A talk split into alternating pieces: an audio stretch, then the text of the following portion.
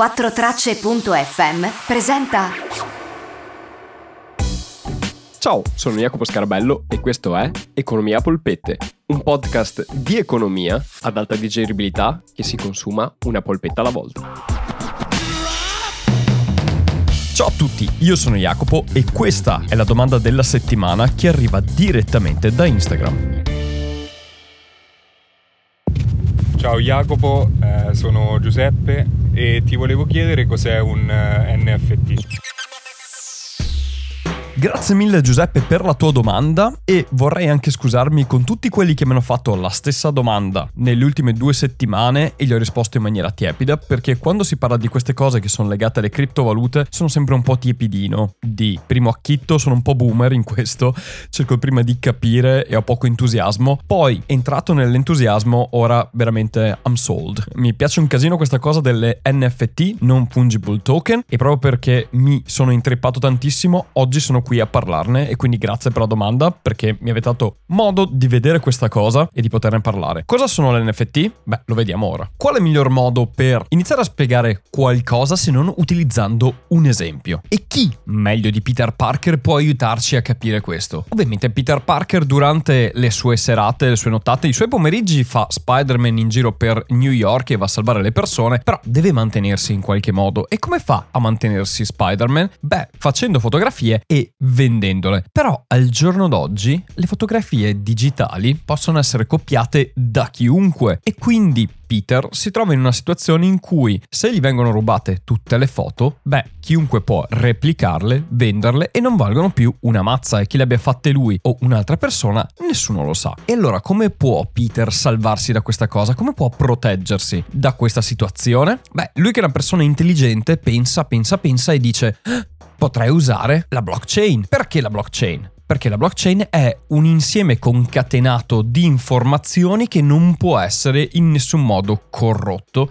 E quindi se io leggo la mia foto alla blockchain e quindi le informazioni mie, le informazioni della foto e la transazione da quando io la trasferisco a qualcun altro, beh, nessuno potrà dire che quella foto non è mia e quella foto varrà molto di più e varrà tanto quanto una foto fisica. Ecco, questo, questo sistema, questo modo di attaccare un qualcosa di digitale, una tracciabilità e quindi renderlo sostanzialmente unico e ogni volta che viene trasferita si sa da chi è passato, e quindi non è semplicemente un prodotto digitale fatto da chiunque, ma si sa da chi è partito e da chi è andato a finire. Ecco, questo è l'NFT. Questo è un non fungible token. Che cosa significa non fungible token? Beh, non fungible vuol dire non fungibile, proprio come in italiano, tradotto pari pari, e un bene non fungibile in economia è un bene che non può essere sostituito con altri.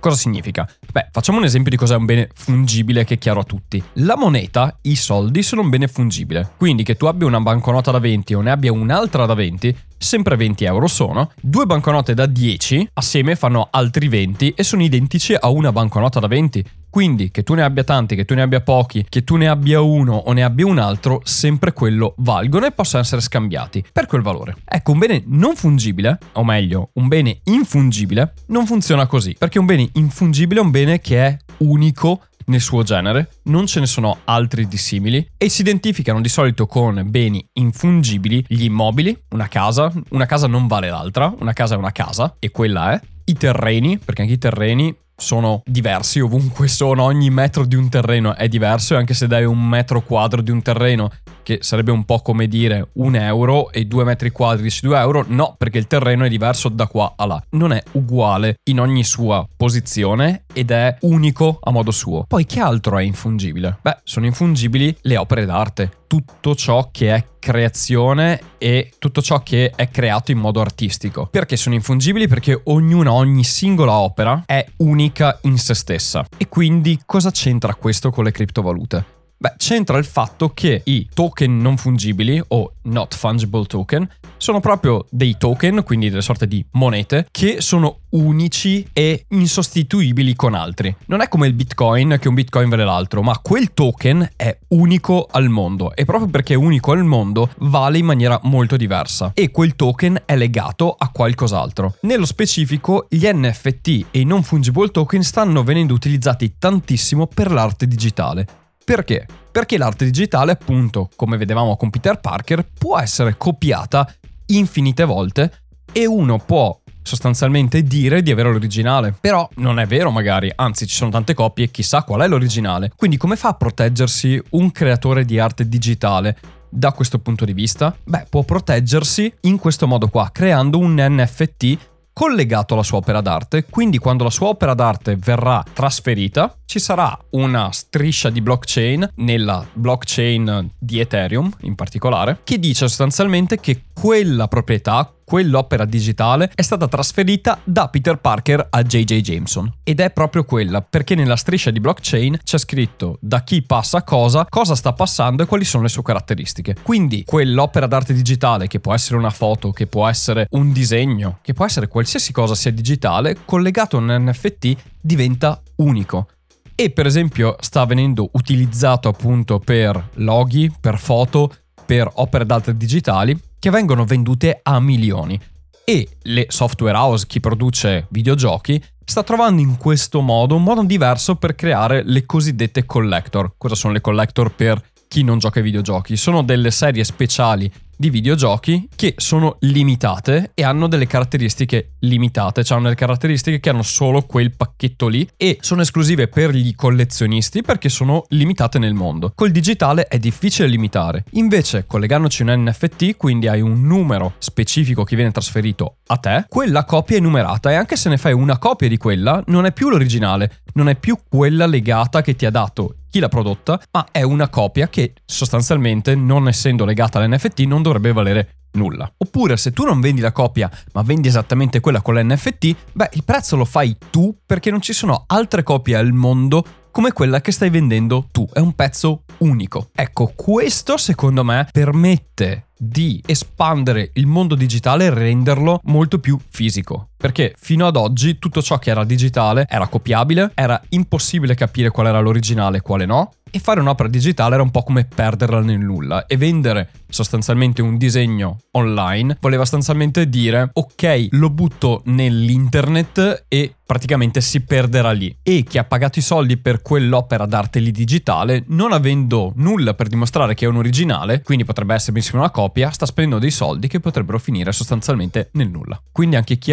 acquistava non era protetto. Ora si dà un nuovo valore alla creazione digitale. E da creatore di contenuti digitali questa cosa mi piace veramente tanto sinceramente. Non so quale futuro avrà, come andrà, però ora sta dando molto spazio a chi crea per permettere di essere remunerato per quello che fa e di essere anche protetto per quello che fa. E anche chi acquista sa che sta acquistando qualcosa che è unico e che non è replicabile. Perché chi ha quell'opera digitale senza l'NFT collegato, beh, eh, non ha sostanzialmente nulla in mano se non aria fritta. Come ogni cosa nuova che viene generata su questo mondo, genera dell'hype da una parte, cioè gente che impazzisce e spende dei soldi pazzi per queste cose pazze, e quindi ci sono state opere d'arte di creatori digitali che sono state vendute per milioni, NFT che valgono milioni di dollari, e dall'altra ci sono anche delle critiche di chi dice ma un'opera digitale è digitale, non vale niente e non è come un'opera fisica. Bene, questo è quello che sta succedendo ora, cioè è una cosa nuova, è un modo per i creatori di buttarsi nel mercato e di vendere qualcosa di unico e quel valore è elevatissimo perché evidentemente chi le vuole acquistare al di là dell'hype vede un mercato futuro, è esattamente come comprarsi un quadro. Compri il quadro, il fatto che puoi vederlo, il fatto che puoi magari esporlo, magari puoi esporlo in gallerie digitali un giorno e oltre a quello puoi rivenderlo un giorno dicendo io ho il primo NFT di questo artista. Ho il primo NFT di cui si parlava tanto nel 2021, il primo da cui è partito tutto. Quindi magari adesso valgono 6 milioni, alcuni, di dollari, bene, un giorno potrebbero valerne molti di più considerando oltretutto che il valore è legato alla criptovaluta cui sono, con cui sono stati comprati, perché non sono stati comprati con dollari, ma in criptovalute, se uno si tiene quelle criptovalute e vale quelle criptovalute in dollari, aumenterà il suo valore nel tempo, perché si utilizza Ethereum che essendo una criptovaluta è in deflazione costante per sua natura. Quindi questa è una cosa. Poi mi è stato chiesto se questa sia solo una bolla speculativa o altro. Vedendo cosa sono gli NFT, non parlerei di bolla speculativa perché non è un mercato quello delle NFT, ma è cosa? È uno strumento di identificazione e valorizzazione di un prodotto. Poi ogni singolo prodotto genera un suo mercato perché ogni NFT è unico e irripetibile. Non per niente è un non fungible token. Se fosse irripetibile sarebbe fungible, quindi sarebbe una criptovaluta e non un'opera unica. In quanto tale può essere che ci sia un sovrapprezzamento di tutti gli NFT che vengono prodotti, però ricordiamoci che è sempre una questione di domanda e offerta. Se c'è un'elevata domanda di quel prodotto, di quell'opera d'arte e ce n'è solo una nel mondo, la gente si scannerà per averla perché una è e se la domanda c'è, ognuno ributterà un prezzo più alto per portarselo a casa e quindi i prezzi vanno alti. Se un giorno la gente se ne sbatterà di queste cose, bene, quell'NFT non varrà niente perché la sua offerta è sempre 1, la domanda magari sarà 0, se la domanda è 0 non vale più nulla. O anche, senza andare troppo nel futuro, se sei un creatore di contenuti e fai arte di qualsiasi tipo e vuoi mettere all'asta qualcosa ma ti conoscono 10 persone, non è che farai i milioni con quell'NFT perché nessuno ti conosce, nessuno vede il valore futuro di quel prodotto. Se io mi mettessi a fare un NFT per l'originale della mia prima puntata che ho registrato, non quella che è finita online, ma proprio il file mio, mio personale che voglio trasferire a un altro, ora probabilmente non varrebbe nulla. Metti che un giorno diventi qualcuno, diventi importante, ecco quel file là, quell'NFT lì aumenterebbe di tanto il suo valore perché sarebbe la prima registrazione del primo file del mio podcast che mi ha portato a fare X quindi aumenterebbe di valore. Questo per dire che adesso ci sono tanti NFT che valgono tantissimo, ma valgono perché chi li sta vendendo è qualcuno, chi li sta vendendo ha una reputazione e danno l'aspettativa a chi li sta comprando che un giorno quelle cose lì varranno ancora di più. E se un giorno quegli autori e quei creativi non saranno più nessuno e se li dimenticheranno tutti, l'NFT che quella persona ha acquistato per quei milioni di dollari si troverà in mano un'immagine digitale che non vale nulla. Ma questo può valere benissimo con qualsiasi forma d'arte, qualsiasi forma di contenuto e di creazione, perché il suo valore è dato da chi lo genera e dalla sua domanda e dall'aspettativa che si ha nel suo valore cioè di fatto anche un quadro, è una tela con dei colori sopra. Quello che dà valore è chi l'ha fatto, il fatto che magari sia bello, il fatto che sia riconosciuto e famoso e che tanta gente lo voglia e voglia tirarsela che ce l'ha. Alla fine è sempre domanda e offerta,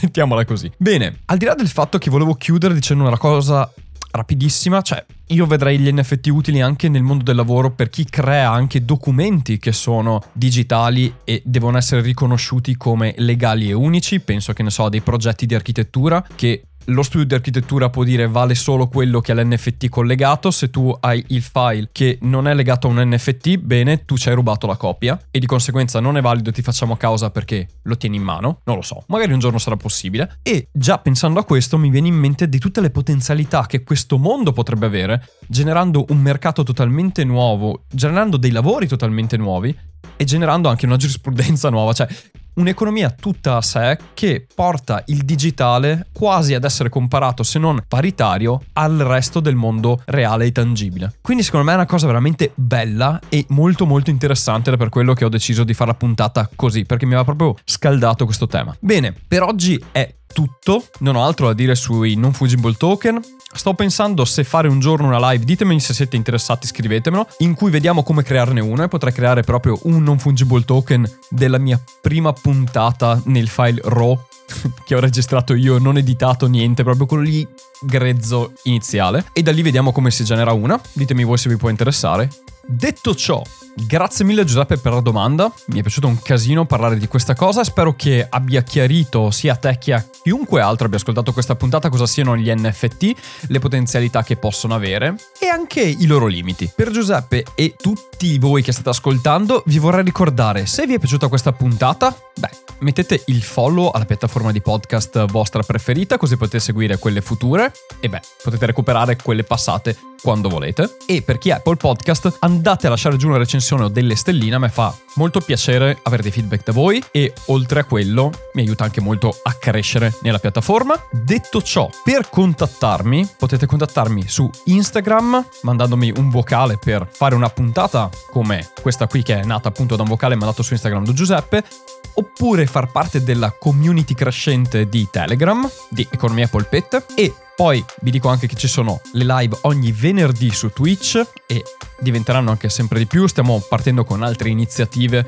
che vi ho lanciato voi che mi ascoltate e mi seguite da più tempo e sono state ben accolte. Quindi, se siete nuovi, unitevi a Telegram così siete aggiornati e seguitemi anche su Twitch così capite cosa facciamo oltre al podcast. Facciamo nel senso di community e le live poi vengono ricaricate su YouTube. Quindi, se ve le perdete, tranquilli su YouTube recuperate le live che ho fatto. Come sempre, su tutti i social in cui sono o sui social anche che non so di esserci, cercate Economia Polpette e trovate me e quello che faccio. Grazie mille per avermi ascoltato, noi ci sentiamo mercoledì prossimo per una nuova puntata, per tutto il resto sapete dove trovarmi, io vi mando un grandissimo abbraccio e come sempre chiudo con un classico.